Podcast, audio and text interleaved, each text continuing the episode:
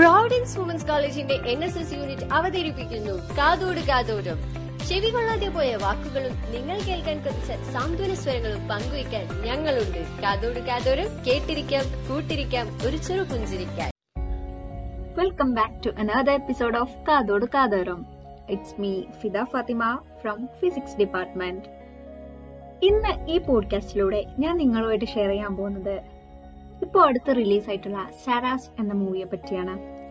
Jude Antony Joseph direct ചെയ്ത് അക്ഷയ് ഹരീഷിന്റെ തിരക്കഥയിൽ സണ്ണി വെയിൻ ആൻഡ് അനാബൻ തകർത്ത് അഭിനയിച്ച ഈ ഒരു മൂവിയെ പറ്റി. ഇതിനെ പറ്റിയുള്ള എന്റെ ഐഡിയാസ് ആണ് ഞാൻ നിങ്ങളുമായിട്ട് ഷെയർ ചെയ്യാൻ പോകുന്നത്. അതിനു മുമ്പ് രണ്ടായിരത്തി ഒൻപതിൽ പുറത്തിറങ്ങിയ ഒരു സിനിമയെ ഞാൻ ഇവിടെ മെൻഷൻ ചെയ്യുകയാണ്. ജയറാം പത്മപ്രിയ നിവേദിത എന്നിവർ അഭിനയിച്ച ഒരു സിനിമ. കാണാക്കൺമണി എന്ന സിനിമ വർഷങ്ങൾക്ക് മുമ്പാണ് കണ്ടത്. ചെറുപ്പത്തിൽ. അന്ന് സിനിമ കണ്ടപ്പോ സിനിമ പറയുന്നത് ശരിയാണെന്ന് തന്നെ തോന്നിയിട്ടുണ്ട്. നമ്മളെ എത്ര സ്വാധീനിക്കില്ല എന്ന് വാദിച്ചാലും ചില സിനിമകൾ നമ്മെ വല്ലാതെ അങ്ങ് സ്വാധീനിക്കും. അല്ലേ? കാണാക്കൺമണി എന്ന സിനിമയുടെ പശ്ചാത്തലം ഞാൻ ഇവിടെ പറയാം. ഭാര്യ ഭർത്താക്കന്മാരായ പ്രധാന കഥാപാത്രങ്ങൾ ഒരു കുഞ്ഞിനെ വരവേൽക്കാൻ മാനസികമായി തയ്യാറല്ലായിരുന്നു. അതുകൊണ്ട് തന്നെ അവർക്ക് ആ കുഞ്ഞിനെ അബോട്ട് ചെയ്യേണ്ടി വന്നു. വർഷങ്ങൾക്ക് ശേഷം അവർക്ക് മറ്റൊരു കുഞ്ഞ് ജനിക്കുന്നു. ആ കുഞ്ഞു വളരുന്നു. ആ കുഞ്ഞിന്റെ ദേഹത്ത് പണ്ട് ജനിക്കാതെ പോയ കുഞ്ഞിന്റെ ആത്മാവ് കയറുന്നു. ഇതാണ് സിനിമയുടെ ഒരു ഇതിവൃത്തം എന്ന് പറയുന്നത്. ഓക്കെ എന്താണ് ഈ സിനിമയിൽ നിന്നും നമുക്ക് ലഭിക്കുന്ന ഒരു സന്ദേശം? ഭൂമിയിലേക്ക് ജനിച്ചു വീഴാനുള്ള കുഞ്ഞിന്റെ അവകാശത്തെ ഇല്ലാതാക്കിയത് തെറ്റാണ്. അങ്ങനെ ചെയ്യരുത് എന്നാണ് ഈ സിനിമ നമ്മളോട് പറയുന്നത്.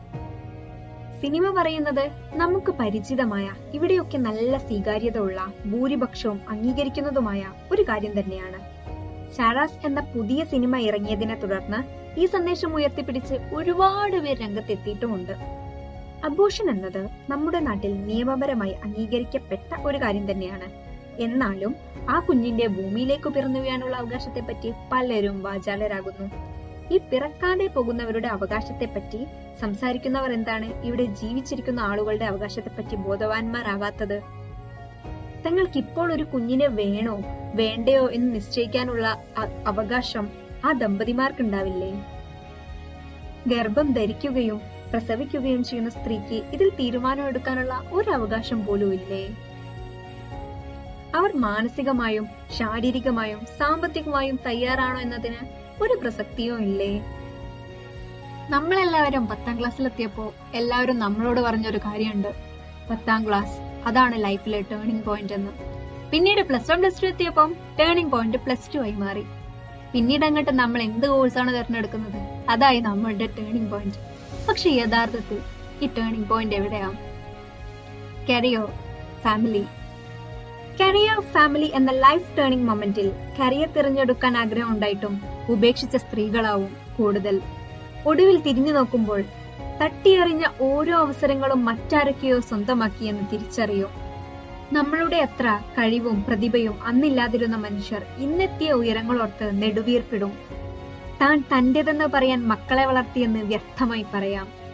താൻ ഹോമിച്ച വർഷങ്ങൾക്കു പകരം ഒരിറ്റ് സ്നേഹം അവകാശപ്പെട്ട് വാർദ്ധക്യം തള്ളി നീക്കാം.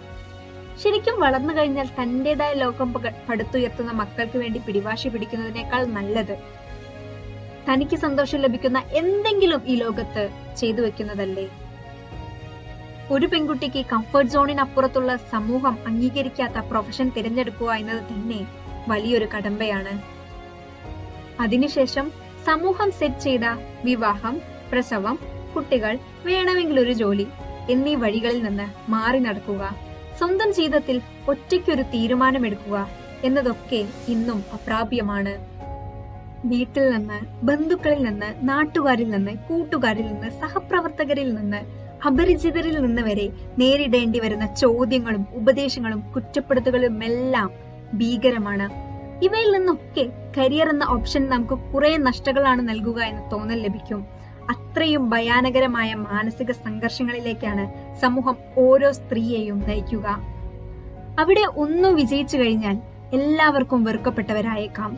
പക്ഷെ നമ്മുടെ വിജയം ലോകം കാണുന്നിടത്ത് അവരൊക്കെ നമ്മയോർത്ത് അഭിമാനിക്കും കൈയടിക്കും ആഹ്ലാദിക്കും.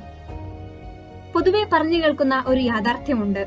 കോളേജിൽ നിന്ന് റാങ്ക് ഹോൾഡേഴ്സായി പുറത്തിറങ്ങുന്നവരിൽ ഭൂരിഭാഗവും പെൺകുട്ടികളാണ്.